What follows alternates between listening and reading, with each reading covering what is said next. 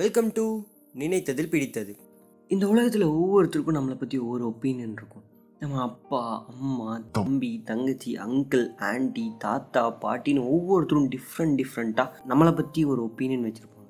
ஏன் நம்ம அதிகமாக யூஸ் பண்ணி இன்ட்ராக்ட் பண்ணுற செல்ஃபோன் நம்மளோட ஹிஸ்ட்ரி அனலைஸ் பண்ணுச்சுன்னா அதை விட அதிகமான ஒப்பீனியன் யாருமே இந்த உலகத்தில் நம்மளை பற்றி வச்சுருக்க முடியாது. நம்ம எல்லாருமே ஒரு பாயிண்டில் அவங்களோட ஒப்பீனியன் அண்ட் வேலிடேஷனுக்காகவே சில விஷயம் நம்மளுக்கு பிடிக்கலன்னா கூட அதை பண்ணுற சுச்சுவேஷனில் தள்ளப்பட்டுறோம்.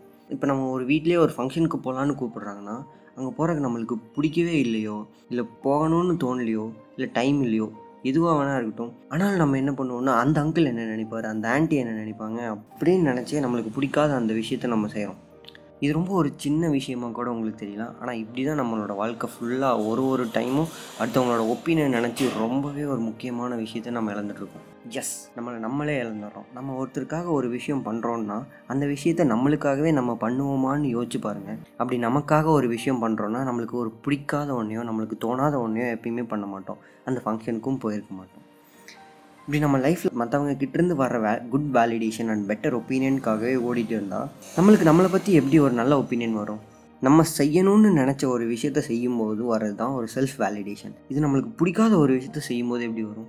எனக்கு என்கிட்ட இருந்து வர வேலிடேஷனே போதுன்ற எண்ணம் எப்போ தான் வரும்? ப்ராப்ளம் நம்பர் ஒன்று நம்ம வாழ்க்கையில் நம்மளுக்கு தெரிஞ்ச எத்தனையோ பேர் நம்மளுக்கு அட்வைஸ் பண்ணுறாங்க செல்ஃப் கான்ஃபிடென்ஸ் சொல்லித்தரேன் செல்ஃப் இம்ப்ரூவ்மெண்ட் சொல்லித்தரேன்னு சொல்லி பேச ஆரம்பிச்சிருவாங்க. அப்படி பேச ஆரம்பிச்சிட்டாங்கன்னா அட சாமி சிலதெல்லாம் கேட்கும்போது நம்மளுக்கு அப்படியே தலையே சுற்றிடும் என்றைக்குமே இல்லாத நெகட்டிவ் தாட்ஸு செல்ஃப் டவுட்லாம் அப்போ தான் வரும். அப்படி நம்ம ஏற்கனவே நெகட்டிவ் தாட்ஸில் தான் இருந்திருந்தோம்னா அவ்வளோதான் முடிஞ்சு.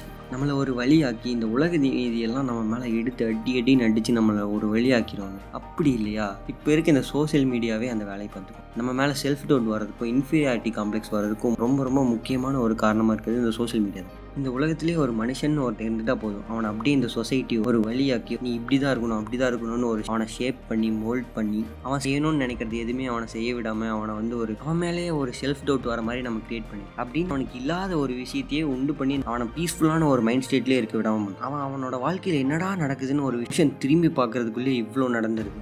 இது பிரச்சனை நம்பர் ரெண்டு.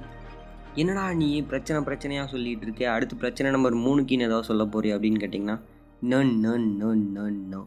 என்னை பொறுத்தளவுக்கு இந்த வாழ்க்கையிலே ஒரு ரொம்ப முக்கியமான ஒரு அழகான விஷயம்னா நம்ம நல்லதை திங்க் பண்ணுறது அப்படி நல்லதை திங்க் பண்ணுறதே ஒரு அழகான விஷயமா இருக்குன்னா அதை செயல்படுத்தினா எவ்வளோ நல்லா இருக்கும் அப்படி என் வாழ்க்கையில் நான் நினைக்கிற நினைக்க போகிற எல்லா நல்ல விஷயத்தையும் அந்த எல்லா நல்ல விஷயத்தை நல்லா எப்படி பண்ணுறதை பற்றியும் ஒரு டப்பாக்குள்ளே போட்டு வச்சுருக்கேன். தூசி தட்டி அடுத்த வாரத்துலேருந்து உங்களுக்கு அதை எடுத்துகிட்டு வர போகிறேன் வரப்போகிற வாரங்களில் நம்ம எதை பற்றியெல்லாம் பேச போகிறோம்னா என்னென்னலாம் நல்ல விஷயமா இருக்கோ அது எல்லாத்த பற்றியும் பேச போகிறோம் என்னென்னலாம் கெட்ட விஷயமா இருக்கோ அதெல்லாம் தூக்கி தூர அடிச்சுட்டு நம்ம போயிட்டே இருக்க போகிறோம் அது வரைக்கும் think positive be positive. Follow பண்ணுங்கள் கேளுங்கள் ஷேர் பண்ணுங்கள் இது நினைத்ததில் பிடித்தது வித் மீருத்ரா